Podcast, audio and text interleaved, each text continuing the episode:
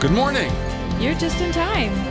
Welcome to the St. Gabriel Cafe, your sacred space to sip on today's local blend of faithful encouragement.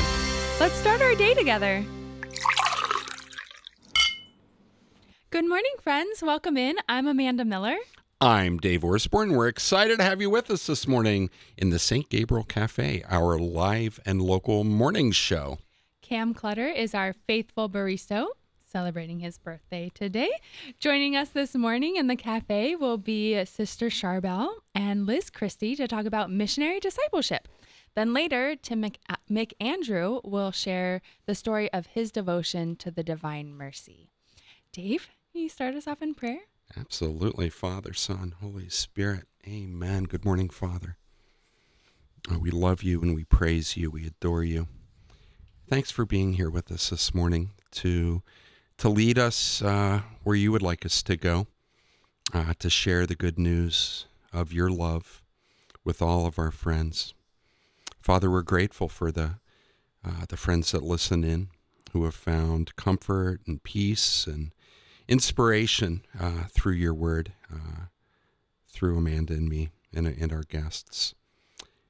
We're grateful for this opportunity. We're grateful for Sister Charbel Joseph and Liz Christy, who will be with us, for Tim McAndrew, who will join us later this hour. That all is for your glory. Saint Faustina. Pray for us. Amen. Father, Son, Holy Spirit. Amen. Cam's birthday. It is Cam's birthday. That was a dramatic pause. Happy birthday, Cameron. Thank you.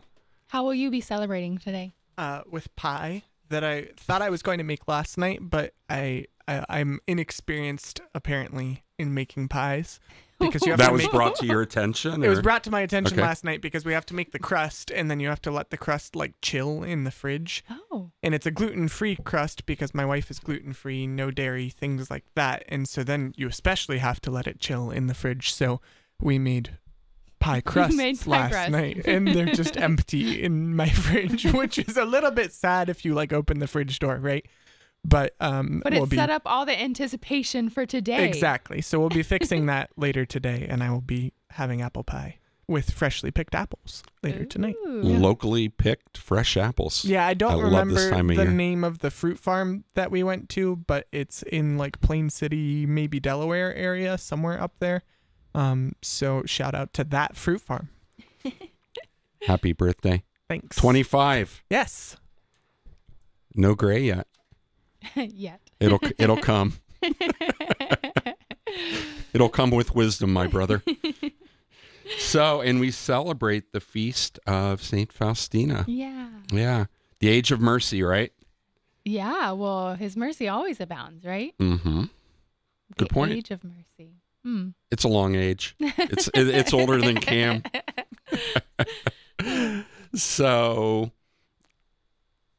what a great time of year this is, isn't it? October is just rich in feast days. Yeah. Yeah, our the month of Our Lady of the Rosary. Of course, yesterday was a big one with St. Francis. I never did get any ice Oh. cream. Oh, bummer. I was going to ask you how you celebrated. I well, I celebrated in adoration. Well, there so you go. My men's group uh, met first, uh, which was just a wonderful uh, discussion around uh, Ephesians uh, chapter five, uh, and always always great spending spending time with those brothers. Yeah, and then a a portion of a holy hour, uh, but it was good. nice. Yeah, That is a way to celebrate. it's so good, and we have a great gospel today. This is uh, from Luke chapter 10, verses 1 to 12, and fits nicely with our discussion on missionary discipleship. That's Go right. figure. That's right. there you go. The Lord is good. Before we uh, jump into the gospel, good morning, Sister Charbel Joseph. Good morning. Thank you for having me here. Tell us about yourself. You're pretty new to Columbus, right? I am. I just moved here two months ago. Okay. And, um, it's been pretty exciting. So glad to be here. And you're OP. I am OP, correct? Yeah. I'm with the Dominican Sisters Immaculate Conception Province. Mm-hmm. our congregation was founded in Poland in 1861, Okay. but several of our sisters were, um, through the inspiration of the bishop, uh, came here in the U.S. in the year 1925. So in two years, we'll be celebrating 100 years of being here in America. So Nice. And so, Charbel, that's right. give us that story. Ah, it's a long one. Well, um, but Saint Charbel kind of just crept up, you know, behind me. I wanted to be Sister Josephine initially, um, but I watched a free movie about Saint Charbel on YouTube, and he just kept uh, nagging and coming into my heart. So it's beautiful, and um, I think he chose me, or God chose him for me. He is pretty persistent, I'm learning. hmm Quiet, Yeah. quiet What- persistence. Yeah. He shows up. Yeah. Where are you from originally? Um, I was born in the Philippines. hmm and then moved to California with my family when I was 11. Okay. Where in California, girls. Uh oh, um, uh, in the Bay Area. Okay. hmm Okay. I'm more south. Okay. hmm Now my family is in Fairfield. Okay. Mhm. Nice. Cucamonga. Cool. Yeah, I'm from Rancho Cucamonga. Oh, I just like saying cool that. name. It is. It's fun to say. Liz Christy, good morning. Good morning. How are you? Fantastic. Thanks for being with us. A return appearance. Yes, glad to be back. I think you count as a regular. I'm a regular. That's cool. Yeah. How about that? huh? Always wanted to be a regular somewhere, so why not here? yeah. A a regular place. among your regulars. There we go. Right. Thanks for being here. For our friends that don't know you, a little bit about Liz Christy. Yeah, so I'm the associate director of evangelization for the Diocese of Columbus, Mhm. and I've been in that role um, almost two years. I've had a couple title changes along the way, but um, but here we are. And so yeah, I'm, I I help at the parish level. We we work with pastors and staff, and um, just help help train and equip and and prepare people to be missionary disciples. So, which I think is our topic today. Oh, you didn't get the memo? Uh, We, we, yeah, we yeah. changed it. Oh, We okay. What are we doing? Not true. Not true. worries. Sister Charbel, uh, you have a role with the diocese. Um, not with the diocese. Okay. I'm the vocations Voca- director. okay, Mhm, gotcha. Okay, with the congregation. order. I mean, for our province, yes. for the province. Mm-hmm. Okay. But we Well- do get to see her a lot at the diocese. So What does the province cover? Um, so we are in Columbus, and our provincial house is in Justice, Illinois. We have ha- a house in Arkansas, one house in Canada. We used to be in Wisconsin. Um, unfortunately, uh, we because we used to run a nursing home there, but um, we had to close that down. But hopefully, we'll be back there one day. We'll see. Sure. So you're in charge of having those conversations with aspirants and putting together come and sees? Correct. So I um, hold retreats for young women who are thinking seriously about what Jesus is asking of them. Um, if I can put a little plug in, actually, there's one coming up at the end of the month. Yeah. Um, it'll be in Illinois, but I'm driving from Ohio to go over there. So if anyone's Oh. interested Road trip. listening, yes, um, contact me and we can drive together. Nice. Now there was a luncheon yesterday, I think, for Serra Club, right, for young ladies. Mhm. Yeah, did you have the opportunity? Yes, I was there with two other sisters, so that was fun. Great turnout, I saw. Yes, around 200. Wow. um, high schoolers and some middle schoolers too. Yeah, hmm that's great. Just to Good. plant those seeds. Well, and thank you to Serra Club of North Columbus for putting that on. Mm-hmm. So, all right, let's jump into the gospel today, huh? Sister Charbel has volunteered right. to read for us. So, again, this is from Luke chapter 10, verses 1 to 12. Do you want to pray before we go into the gospel, or you just want to jump right in? Um. Okay, we can say a quick prayer to Our Lady. to Help us um, meditate um, about the Word of God. Mm-hmm. Hail Mary, full of grace, the Lord is with thee. Blessed art thou among women, and blessed is the fruit of thy womb, Jesus. Holy, Holy Mary, Mother of God, pray for us sinners now now and at the hour of our death. Amen. Amen. Amen. Ready? Mm-hmm. Jesus appointed 72 other disciples, whom he sent ahead of him in pairs, to every town and place he intended to visit. He said to them, The harvest is abundant, but the laborers are few. So ask the master of the harvest to send out laborers for his harvest. Go on your way. Behold, I am sending you like lambs among wolves. Carry no money bag, no sack, no sandals, and greet no one along the way. Into whatever house you enter, first say, Peace to this household. If a peaceful person lives there, your peace will rest on him. But if not, it will return to you. Stay in the same house and eat and drink what is offered to you, for the laborer deserves his payment. Do not move about from one house to another. Whatever town you enter and they welcome you, eat what is set before you. Cure the sick in it and say to them, The kingdom of God is at hand for you. Whatever town you enter and they do not receive you, go out into the streets and say, The dust of your town that clings to our feet, even that we shake off against you. Yet know this the kingdom of God is at hand. I tell you, it will be more to- to- tolerable for Sodom on that day than for that town. Amen. Sister, what's the first thing that sticks out to you? Um, first thing, go on your way. Behold, I am sending you like lambs among wolves. I mean, that's pretty tough. Mm, yeah. Uh, he's almost like guaranteeing that there will be tribulation. hmm Right. And I see, yeah, like lambs. Uh, but that also says uh, lambs have a shepherd. Uh, that even, even if we're sent among wolves, we have a shepherd with us. Actually, this is one of my um, favorite verses. The harvest is abundant, but the laborers are few. So ask the master of the harvest to send out laborers for his harvest. Um, I've always loved that just because of this whole idea of um, he is asking us to do this specific mission work. And then today, what hit me was just the word harvest and laborers and the idea of that they're meant to be gathered and they're meant to be labored for.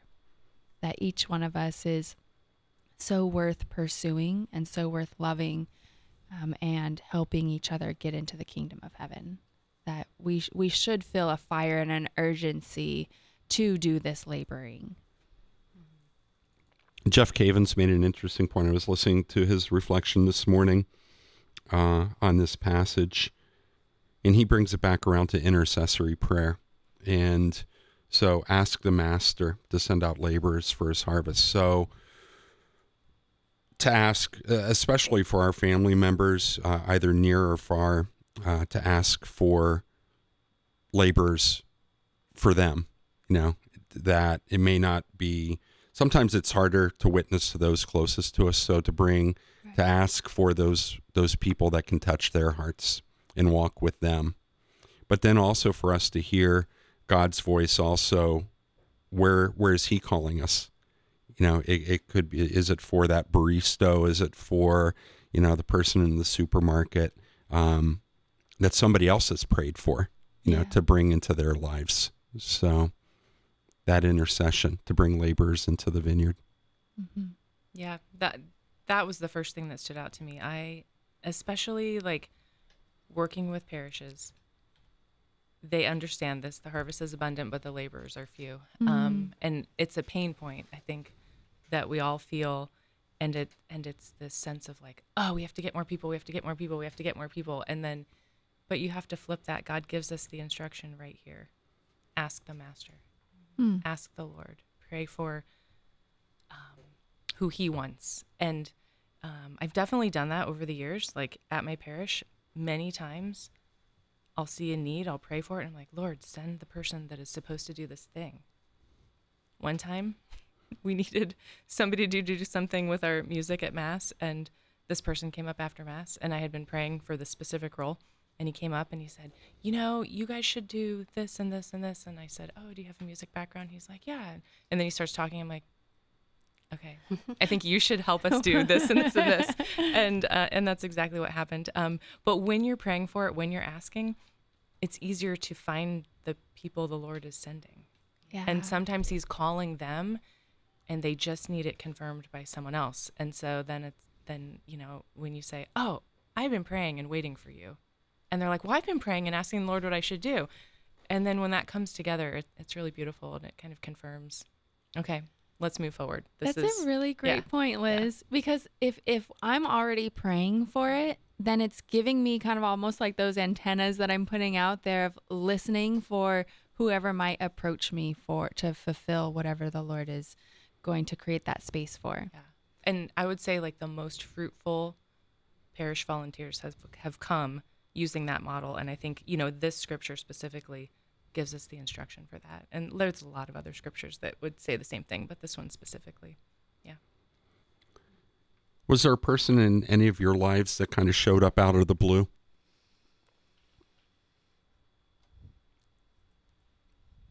How did you find the Dominicans, uh, Sister Charbel? Um, so, being in California, it's a long way off from uh, Illinois, I think, uh, where our provincial house is. I had a friend who came on retreat um, with our sisters, and she was very excited and she told me all about it. And I was visiting a lot of congregations already at this point. And so, um, discerning and trying to look for my religious home. And uh, I was just convinced that I needed to follow what she was telling me to do. And so, um, with her urgent insistence, I came on our retreat. and initially, she was really excited. She wanted to become and apply to our congregation. Um, but she ended up not, and I ended up staying. So I think that she was a godsend. So little At that like at that point, were, had you been discerning, uh, becoming a bride of Christ? Yes. So I we were I think my community was the last one I looked into.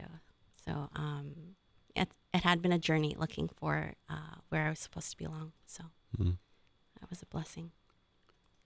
and you found peace there obviously Yes. I, I mean is is that how the discernment goes i mean is that how you're how you're led to Absolutely. come and see until Mhm. until you find that peace Right. Um, it's like dating, right? When you're looking, is this a right fit for me? Is this community? Um, will I be more of myself in the community? Is God calling me to be here?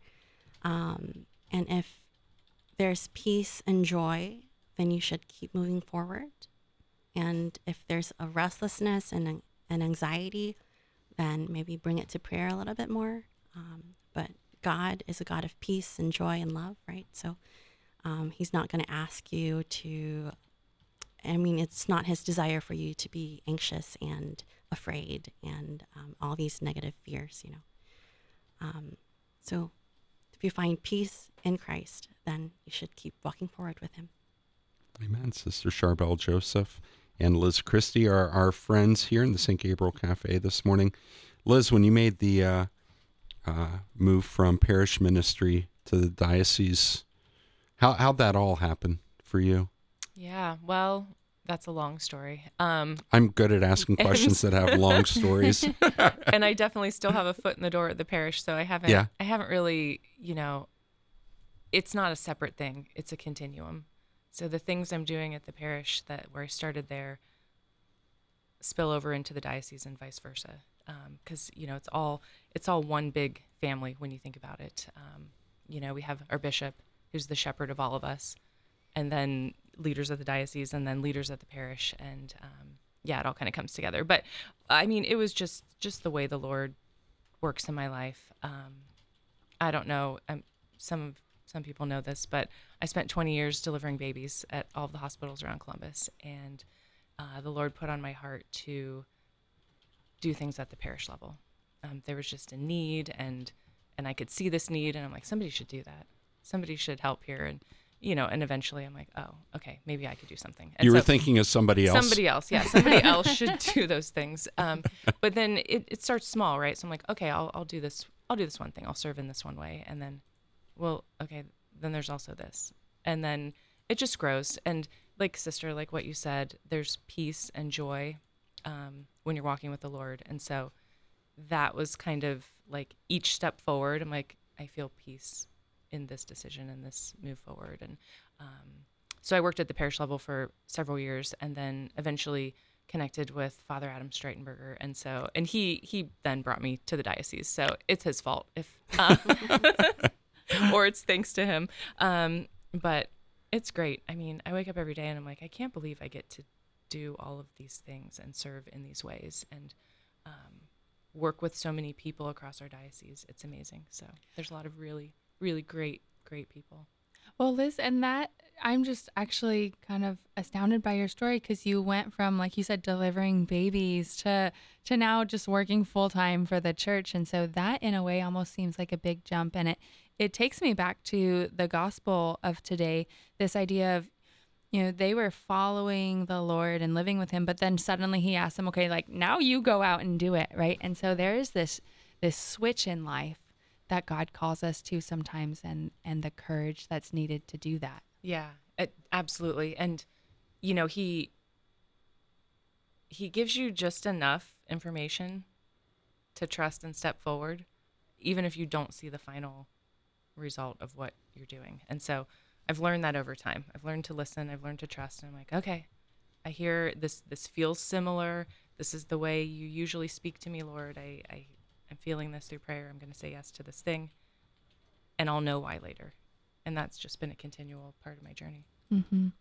so liz what when you hear the word missionary what does that mean to you or how would you describe that Yeah. So, well, you know, we have all these buzzwords in right in Catholic land with us, you know, and so I don't know, like missionary disciple, or it's it's it's going out, it's going forth. Um, but when you look at like what is a missionary disciple, I mean, the best way I can summarize it is it's somebody who's met the Lord, loves the Lord, and wants to share that with other people, um, and is willing to give their life for that. Okay, I'm going to ask a question because I, this morning I was like, okay, I know what a missionary is. I know what a disciple is. Right. What does it mean when we put those two to words together? Are they kind of redundant? Yeah, Or, a okay, little bit. good. Yeah, Just making bit. sure I understood this correctly. Yeah. Sister, do you have thoughts on being a missionary Yeah. disciple? I mean, the um, the verses that you pointed out, I think it's very um, beautifully illustrates what a missionary disciple is. You know, the harvest is abundant, but the laborers are few. So ask the master of the harvest to send out laborers for his harvest.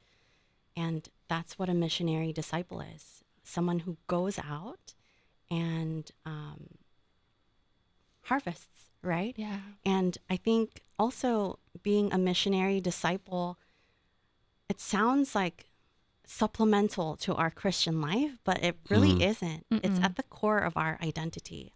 Um, by virtue of our baptism, our confirmation, it's we are all called to go out and harvest, be those laborers for God's kingdom, um, because this is the world is temp- temporary, right? And we have our our eyes um, should be set on heaven and towards eternity. Um, so, being a missionary disciple, it's not an extra credit, right? Right. um, it's not something that some Christians do. Right, It's by by virtue of our baptism, like you said, we are all missionaries. right. It's part of our identity. part of our identity. Uh, yeah, so true. And it makes me think, though, I don't know, I get this sense that sometimes this word missionary or disciple or, or missionary disciple together almost creates this maybe like fear of like, I mm. don't know how to do that. Right. Like, well, how do I do that in my daily life? Mm-hmm. Any any thoughts? I mean, Dave, we were talking about Saint Therese. the- the other day. Yeah, I mean, she's the patron of missions, right? yeah, and she, yeah. Tell us what's what brought that up for you. To really witness where where you're put, Mm. and that I think that was very much Saint Teresa's. I mean, she had dreams of going abroad uh, to, I guess, what's now Vietnam, and that never happened.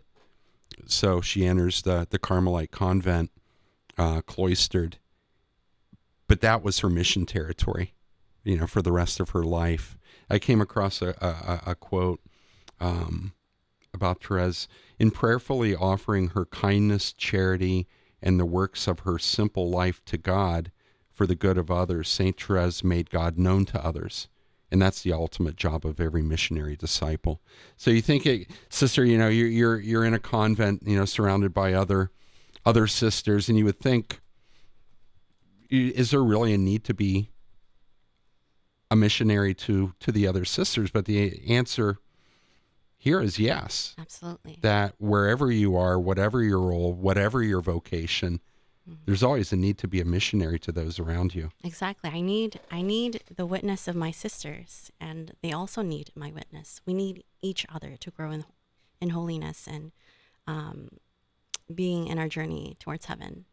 And I love it. You know, as a sister, I guess I just got used to wearing the habit, but um, even little things like going to go get gas and then seeing other people uh, doing a double look, you know, double take. It's like, oh, yeah, that's right. Um, I get to bring Christ in every environment I walk in. It's such a great privilege and blessing.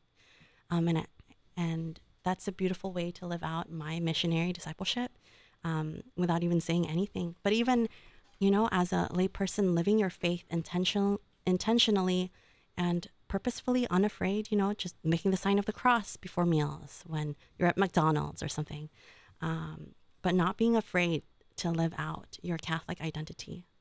Um, that's being a missionary. One of the two words that that stood out to me in that quote was kindness and charity, right? And that's something we all can do very easily. Like you said, I mean, at, at the gas station, at the supermarket, you know, wherever, just practicing those acts of kindness and charity, the little way, um, you know, doing little things with great love. I think that was Mother Teresa, right? Little little things with great love, or is that Saint Teresa?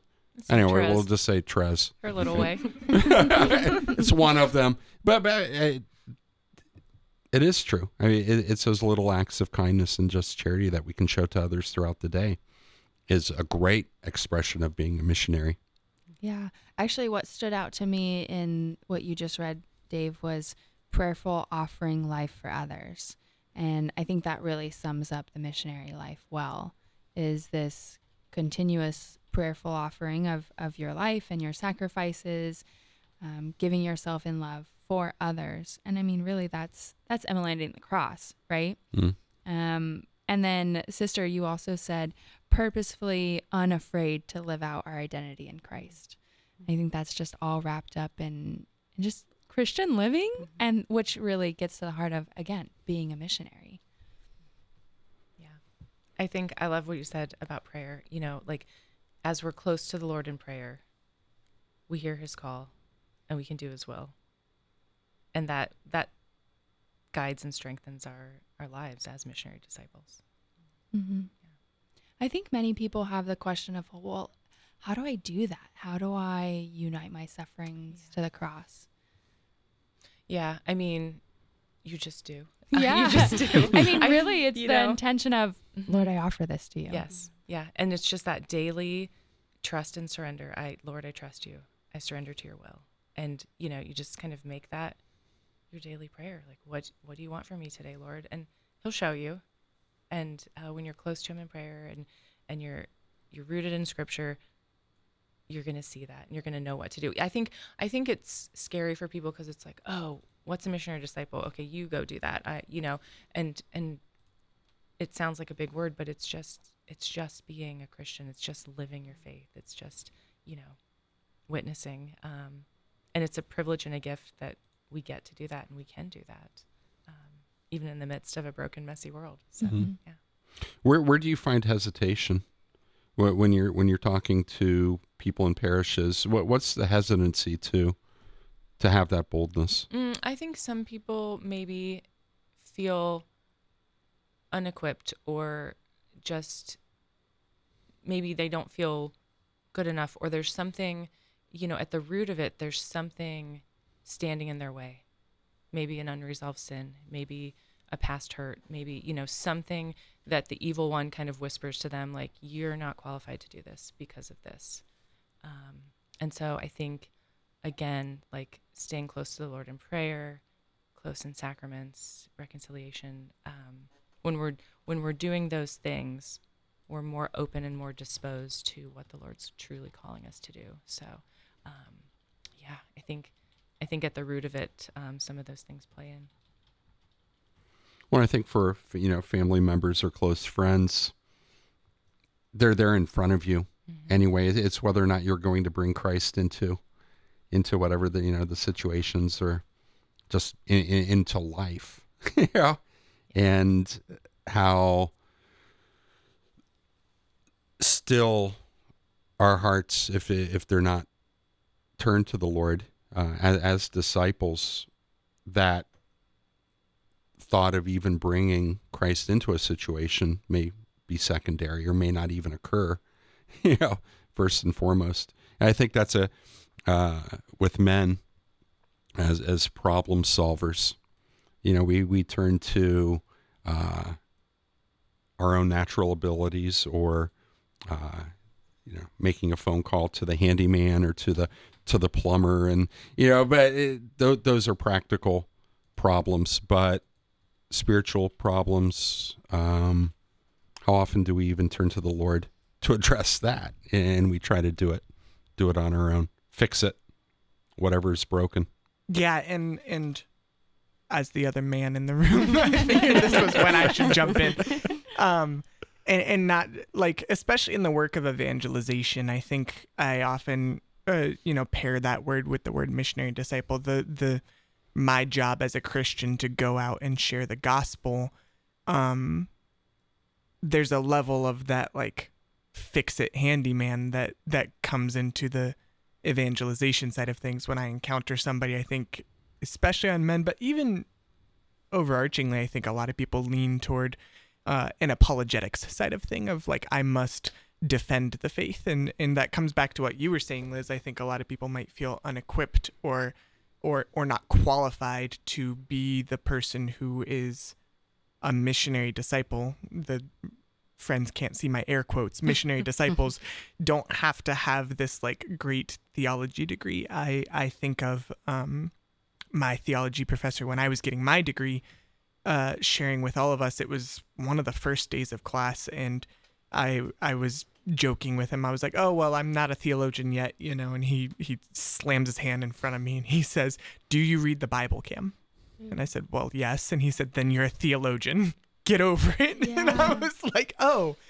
Um the translation of course if you read the bible if you read the scripture if you have that personal relationship with jesus in that way and and by that i mean like if you pray to god then you are equipped immediately to to be a person who shares the gospel I think that's a really important part of this passage also when it's repeated twice, I believe, the kingdom of God is at hand. Yeah. You know, the kingdom of God is at hand. And, and, and the whole passage begins with Jesus saying, You're going to go out to every town and place that I intend to visit. So he already has plans to be in these places. And that also makes going out among wolves a lot more comforting or have that, that assurance Right. that the Lord's going to be there also. Yeah. And that he wants us to to plant seeds so he can grow them and harvest them in as well, right? That we can have assurance whatever God is calling us to that he's there already, Mm-hmm. right? Yeah, like we don't we don't have to fear suffering. We're so good at trying to avoid suffering. Uh, so much of our lives and our time is spent, you know, like oh, I don't want to suffer. But really, it's suffer well. Behold, I am sending you like lambs among wolves. Okay, you're gonna suffer. Okay, Right. take up your expect it. cross. Okay, we're gonna Yeah. suffer. and don't and don't take anything with you. right. Right. Yeah. So you're going to walk basically without anything into the Yeah, into the wolf wolf's den. sure. Um, but yeah, and like man, but I'll be with you. the manna in the desert, right? Collect what you need for the day. I'll provide for tomorrow. It's again back to that trust and surrender. Like, okay, you're in charge, Lord. And even if they're suffering and even if it's hard, I know you're going to be with me. We're not immune to suffering, you know? Um, it's just part of our lives. So, um, again, he tells us it's like we don't have to be surprised. We know it's coming. It's okay. We can walk joyfully knowing he's with us, even in the midst of the wolves. Yeah. Yeah. And my thoughts also go to kind of getting uh, get again back to this idea of well maybe being a fearful that we're not equipped but really like we've been saying this idea of well you know just being that faithful witness right some cuz yeah maybe we don't all feel like we can proclaim maybe eloquently and the lord has provided people like that but each and every one of us can live an authentic christian life and be a witness of joy right Well, you think about the situations that that are in front of you. Rarely, rarely do they require a, the, a theology degree or you know or a really good explanation of doctrine. What what those situations do require: kindness, charity, patience. right yeah and how often have you heard testimonies of people who are like i just saw someone who was happy and i wanted to know what they had you know and it's like wow that's that's the first thing that people are attracted to like our joy hmm hmm our love Yeah. And I think when you share your story and people see, like, oh, okay, here's the messiness of your life, but you have joy. Why do you have joy? yeah Why are you happy? because the Lord is with me. You know, that that's where my joy comes from. Um, yeah.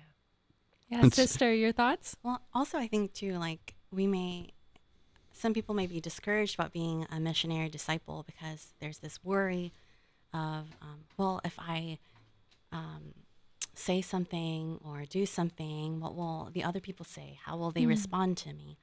Um, but really, uh, also the gospel, I think what touches me about go on your way, behold, I'm sending you like lambs among wolves.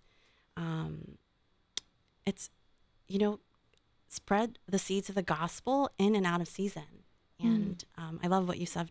You said, Dave, about um, that we are lambs and we have a shepherd, and so we don't have to worry um, because our shepherd is strong uh, and he is wise. He knows what to do, and the sufferings that he allow, um, it's for our benefit. It grows our character.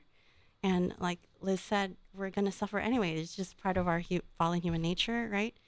Um, and then how beautiful to be able to suffer with Christ um, and to grow in our love for Christ uh, in those moments of suffering and hardship. What do you think our young ladies see when they encounter your community? Mm, I hope they would see joy and love, love for God, um, love for the Eucharist. We're Marian and Eucharistic. Um, we're faithful to our Holy Catholic Church. And so I hope when they come visit, those things are very evident um, in our way of life, in our relationship with each other, with the sisters. And it, it, it that's identical, or it should be identical to what people see when they see our families, right? Or, Mm. or they walk into our parishes. It, it should be the very same thing. Mm-hmm. Mm-hmm. Wow. How how how simple that that I mean that really is, but but you have to be intentional mm-hmm. also about it, right? And that and that's to me the discipleship part of being a missionary disciple is, is that you're living in Christ, that that you're staying close to Him always. So then our kindness, our generosity, our love is an overflow of, of what we're receiving from the Lord. Yeah. And there's another word um, in this gospel that where it says peace to this household.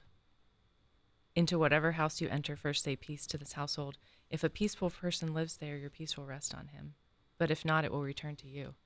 So you can be, you can share that peace and um, you can spread. Mm-hmm. And if not, you get it back. You get it back. yeah. You never lose I lose like it. that. You never lose Yeah. it. Yeah. Yeah. It, it grows, right? It's just like you, you share peace and um, the peace of Christ. mm-hmm. Just I so beautiful. And I keep on actually coming back, sister, to what you just said this idea of we're being sent out as lambs among wolves. And so if you if you kind of just hear that part, it same sounds kind of intimidating. And it, it tells us, you know, we should expect suffering. But you had such a good point. Um, you and Dave both made the point that, well, then that also implies we have a shepherd. And so even though we'll be lambs among wolves, we'll be shepherded, we'll be protected. So that doesn't mean no suffering, but it means we'll be okay. And to step out in faith, to step out um, in courage, and to, to share that love, to share that joy, to share that peace, um, but to know that you have a Savior who's on your side. And also, as a lamb, um, we have to be attentive to our shepherd's voice, Mm. right? We have to listen because he's trying to give us instructions, right? Um, he may be telling us there's wolves in that corner. Don't go over there, right? but if we're very distracted, we won't be able to hear, and there goes danger, right? Um, and that's when prayer comes in and living the sacraments, uh, being before Jesus in the Eucharist. Um, this year, right, we're anticipating the Eucharistic Revival Congress um, next summer. So I think it's a beautiful reminder of how God is so present um, among us, always shepherding us, always guiding, um, always loving. And He's, God is a provident Father. Um, he gives us what we need, but we have to be attentive, you know, listen. We have to listen as lambs. Mm-hmm. Outstanding. Outstanding. Thanks for being with us today, Thank Sister you. Charbel Joseph, Liz Christy. Always a pleasure. We're going to take this opportunity to refill our mugs, and then we'll be back in a couple minutes, welcoming Tim McAndrew to talk about his devotion to divine mercy. Stay with us.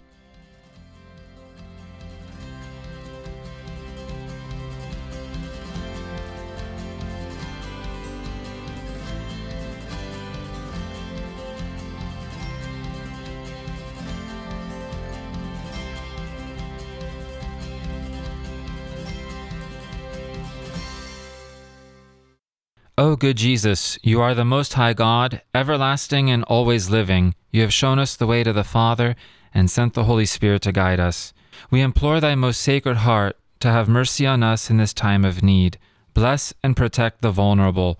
Give hope to all and fill our hearts with confidence in your divine mercy. Be our joy in the midst of suffering and our stability in the midst of uncertainty. Your forgiveness we seek, your love we need. Your protection we implore. Forgive our sins and heal our wounds. Strengthen any weakness of faith and make us strong so as to give witness to your glory. Keep far from us any illness, pestilence, or harm. You are our refuge. You are our comfort. You are our hope. Through the intercession of Our Lady, health of the sick, we come to your most sacred heart and beseech your protection and blessing. Most Sacred Heart of Jesus, have mercy on us. Amen. Do you have a minute for lasting happiness? Living virtuously is the way to freedom, happiness, and holiness. To grow in virtue, we must learn about it, practice it, and persevere in it. This is what the saints have achieved with excellence. An excellent example of the virtue of perseverance is seen in servant of God Elizabeth Leseur. She lived perseverance heroically by facing opposition from her atheist husband for the practice of her faith. She chose to pray for him rather than engage in arguments. After her death, he found and read her journals that revealed her love for Christ. He later converted and became a Dominican priest. Let us ask servant of God Elizabeth Leseur to pray for us, that we may grow in perseverance. Educate yourself in virtue. Learn more at educationinvirtue.com. Welcome back, friends, to the St. Gabriel Cafe. I'm Amanda Miller. I'm Dave Orsborn, and we have a new friend joining us. Well, an old friend, new, New to the, cafe, this morning. Tim McAndrew. Tim, good morning. Good morning, guys. How are you? Hi, Tim. awesome. We're here with Sister Charbel Joseph and Liz Christy. Everyone say hi to Tim. Hi, Tim. Hi, ladies. Tim, I know you primarily uh, and way back based on your love for Saint Faustina and the diary. Yes. Yeah. How how did you first uh, come? Because this goes, I mean, way back when not too many people in the area knew about Saint Faustina. Yeah, it uh, when I owned a Catholic bookstore um, back in the 1990s. Um, basically, I was reading the Diary of Saint Faustina a lot, and I was selling cars. And the bishop, well, someone gave me a call. Said the bishop wants to buy a car from you. I said, and I was reading the diary at the same time, and I thought, well, I want to talk to the bishop about the Diary of Saint Faustina. so, so it was Bishop Griffin. So I was selling the car, and I said, Bishop, uh, have you ever read the Diary of St. Faustina? He said, Yeah, I have, and I like it. I said, I, I want to write a newspaper about it. And uh, I'm very dyslexic, and I'm not a writer, but I felt like I was saying, I want you to write this. I'm like, oh, Lord, I, I don't write, but I'm going to give this a shot. So he said, uh, he says, you can do this, and I'll give you permission to spread it as long as you work with Father DeVille. You can spread this, but you got to do whatever he says, and if you don't, I don't. You're not. I'm not going to back you at all. I said, okay, I'll work with Father DeVille. So I started working with Father DeVille, and we put a newspaper together called the Divine Mercy Messenger. And I wanted to spread it because I'm looking at the diary, and I loved it. It's hard to say, but I was reading it way more than the Bible. I shouldn't read the Bible. I mean, I marked it up like the Bible, and I just loved it, you know. So when I worked with Father DeVille, we were spreading it, and uh, we printed probably 3,000 the first time, and all of a sudden I was getting calls from everywhere for people ordering this newspaper all the way into Canada. People were spreading it. They were sending it to their friends. And instantly it took off as a blast. And then all of a sudden I put a website together and came up with the name Laity for Mercy. And that was in 1998 before she was getting canonized. And that's basically how I began doing it. I fell in love with St. Faustina, really with Jesus in the diary because I was an alcoholic I was a sinner, and I love the diary because it was all about God's mercy and love and trust. I thought I needed to trust Him, and I fell in love with confession. All of a sudden, I was going to weekly confession because I understood how powerful this sacrament was to heal me of my alcoholism, of all the sins in my life. And those times where, where my marriage was falling apart, and I knew I needed God's mercy so bad, and St. Faustina was leading me to God's mercy. It almost makes me tear up talking about it, but that's why I love the diary. And I fell in love with St. Faustina because of that. I'm actually sitting here with a first class relic and looking at it while I'm talking to you guys. Oh. I got a I got a big painting of her right in front of me at the same time. So she is very important to me in my life. St. Faustina is. Tim, it sounds like this whole journey that you've had with Divine Mercy has really been a journey at first of hope. Would oh, you yeah. say? Yeah, I would say you're right. It's just hope and knowing that that I have heaven waiting on me. You know, before when people sin a lot, they get to the point where it's like a car. If you don't give it an oil change, after a while, it just breaks down and you give up. And that's what happens with sin. You just you get so bad, you think I'm too far from God's mercy. There's no way He can forgive me. And that's not true. That's what the devil convinces himself of. You know, His mercy is so big, so loving. You know, and that's the three things that the diary brings out. It brings out be merciful, trust in His mercy, and believe in His mercy. You know, and that's what we need in the world right now. The world's gone bonkers, as you guys know and, and mercy is needed so bad. St. Faustina is needed so bad. And it was really fertile ground. I mean, you're talking late 90s. Faustina wasn't canonized until 2000, 2000 right? And then right. when when did um St. John Paul II start um Divine Mercy Sunday? Was uh, that, it was 2000. Right there at the canonization. Canonization, right. That was really the first one. Uh, Sacred Heart was having the celebration. Imagine Father DeVille got permission from uh, the bishop. So he was having a celebration before it was official feast day of the church. Uh, is what happened. In 1959, her, her writings were banned because of faulty translations. Then 1978, it was brought back, of course, and that's when John Paul II was canonized, or John Paul II became Pope in 1978. And I was uh, listening to Father Alar yesterday. You know, when this interview is coming, is bringing back old memories of everything. I thought I'm gonna listen to Father Alar, and uh, you know, he's the head of the Marians now, and he was uh, he was giving a story. It was 1937. Saint Faustina had a vision of her canonization, and during the vision, and it was like the Feast of Mercy or Divine Mercy Sunday in this vision. And she saw St. Peter, you know, the first pope, whispering in the ear of the pope then. And we all know that's John Paul. And Father Alar said that, you know what he's whispering? He's saying, Divine Mercy Sunday, make it a feast day in the church. And I thought that was beautiful. I remember reading it years ago, but I thought, oh wow, that's a beautiful thing. I miss John Paul a lot. You know, he was uh, he was the mercy pope. You know, when I first heard about Divine Mercy Sunday, I was actually in Poland visiting where Faustina's convent was. And I remember being absolutely blown away. Like, why have I never heard of this before? The promises that are offered during Divine Mercy Sunday. I mean, it's a, Tim, correct me if I'm wrong, but it's akin to a new baptism, like complete washing Yeah. away of sin and the Right, repercussions of it. Right. It wipes away all sin and punishment. Where people get confused, the plenary indulgence only deals with temporal punishment, never sin itself. Where baptism deals with everything, it wipes away all sin and punishment. So the graces you receive on Mercy Sunday are similar to the graces of baptism. Of course, you can't be baptized twice, Correct. but the graces are very similar. So it wipes away all sin and punishment. And this is sin known and unknown. So it's basically clearing you completely out. Come on, that's so huge. We should all be running to Divine Mercy Sunday. Oh yeah, I mean, if if you want to avoid purgatory, because people think, well, I'll just go to purgatory, and I think, no, you really don't want to go there.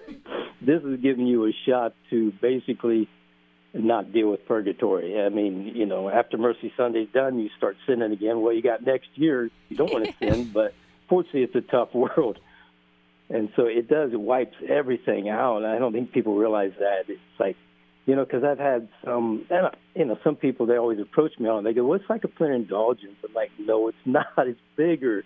It's huge. You have no idea how huge this is. It wipes away everything. You're like a newborn baby again." And what, and what a gift uh, for these times. And sister, you might want to join in here too with the Polish connection. I mean, look what came out of Poland at, at, at that time. So we have uh, St. John Paul II, we have St. Faustina, and St. Maximilian Kolbe, all within however many miles of each other, roughly the Right. same the same time. There's a great documentary on kind of this convergence called Oceans of Mercy. Uh, recommend it to everyone. Just talking about each of their lives and how they are three saints for our time. Oh, they they truly are.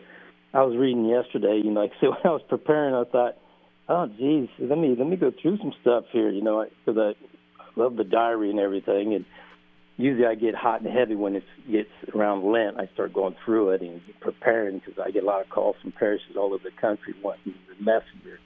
But I was reading about uh, Rudolf Hoss, and he was the uh, commander in chief of Auschwitz. Yes, I'm Yeah, go for I was reading I love the story. and it- Yeah. if anybody can ever look it up, but basically, um, he was probably directly involved with probably over a million Jews that were killed at Auschwitz. He was running. He was the commander in chief. In fact, he was involved with Maximilian Kolbe's death as well. But I was reading the story, and when he was finally, when the war was over and he was at trial, of course, he's found guilty and he's going to be hung. And he was actually he grew up Catholic. He just basically fell into the ideology of Hitler.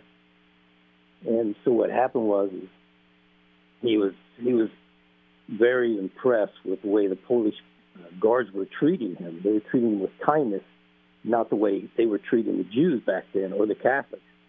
And so he, he had a change of heart and he was remembering his faith. And so he asked the guard, he said, Can I have a priest? I, I need I need confession. I mean, you're talking about the commander in chief involved with killing millions of Jews. And so they, they kept hunting for somebody because they, they need someone to speak in German for them. So they found a priest. The priest they found, he was actually at the tomb of St. Faustina praying when they found him. And so he goes, Yeah, I'll go hear his confession. So he, he hears his confession. Then they said, right before he died, he said, Can I have Holy Communion?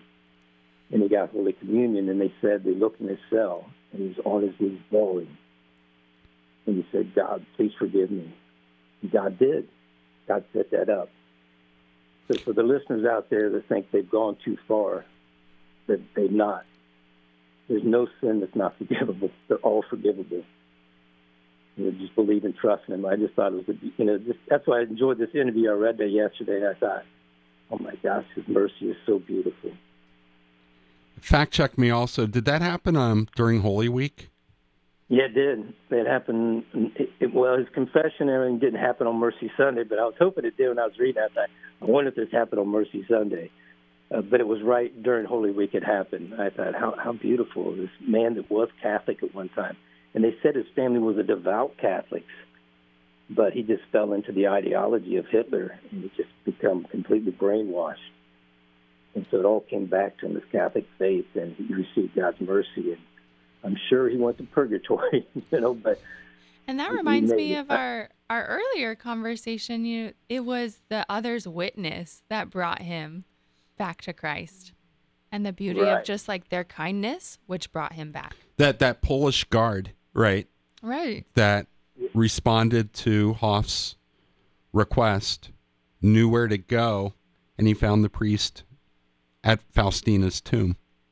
Isn't So- that, so- what so- thought was so that amazing. he's there praying, and that's where they find him. And I thought, there's divine mercy in action. And, and it was it was the Polish guards that treated him with kindness, and he couldn't believe it because the way they treated the Jews like crap. And he's like, why are they loving me? You know, I'm I'm the worst of the worst. And they looked at him not as the worst of the worst. They looked at him as a child of God that needs God's mercy. So then you started at Sacred Heart with the uh, Divine Mercy uh, devotion. Pretty much exploded then after 2000.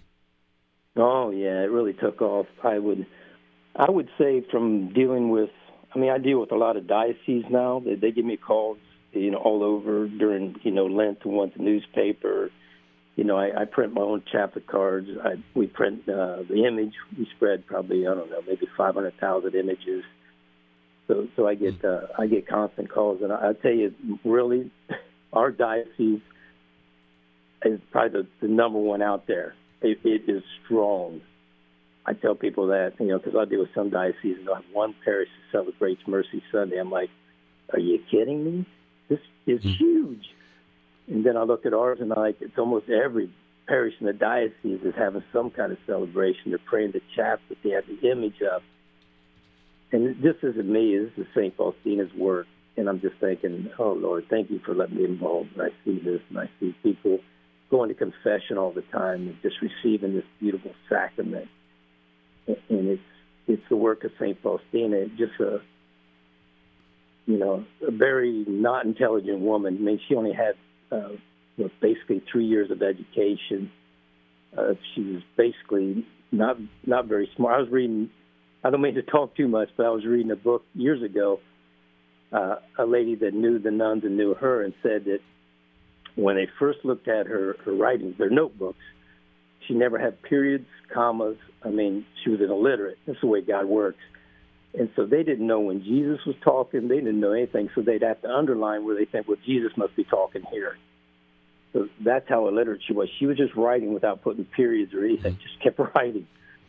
Tim- interesting way God works that way. Yeah, Tim, we have just about a minute and a half left. For people that are interested in your ministry, the messenger, I know we've also gotten the messenger into a number of prisons. How can people find you and and participate and help you out on on the ministry? Uh, it's feastofmercy.net. That's what Jesus called Divine Mercy Sunday. Of course, Pope John Paul called it Divine Mercy Sunday, but through the diary, when you read it, he called it the Feast of Mercy. So it's the feastofmercy.net. When you go on there, you can go and it's, you scroll up and down and read everything about everything from the chaplet, from the image, the, the the Mercy Sunday, everything's in there. But and my phone number's on there, so if someone wants to call and say, hey, I, I want to, can you give me a thousand of these papers? I want to spread them. Good. It- it- they, they really work because it's hard to read a 700 page book. Yeah. I've Tim- been doing it for 25 years reading it, so I, I got a lot of it in my head. Thank you, brother. Thanks for being with right. us. Glory be All right. to the Father and to the Son and to the Holy Spirit.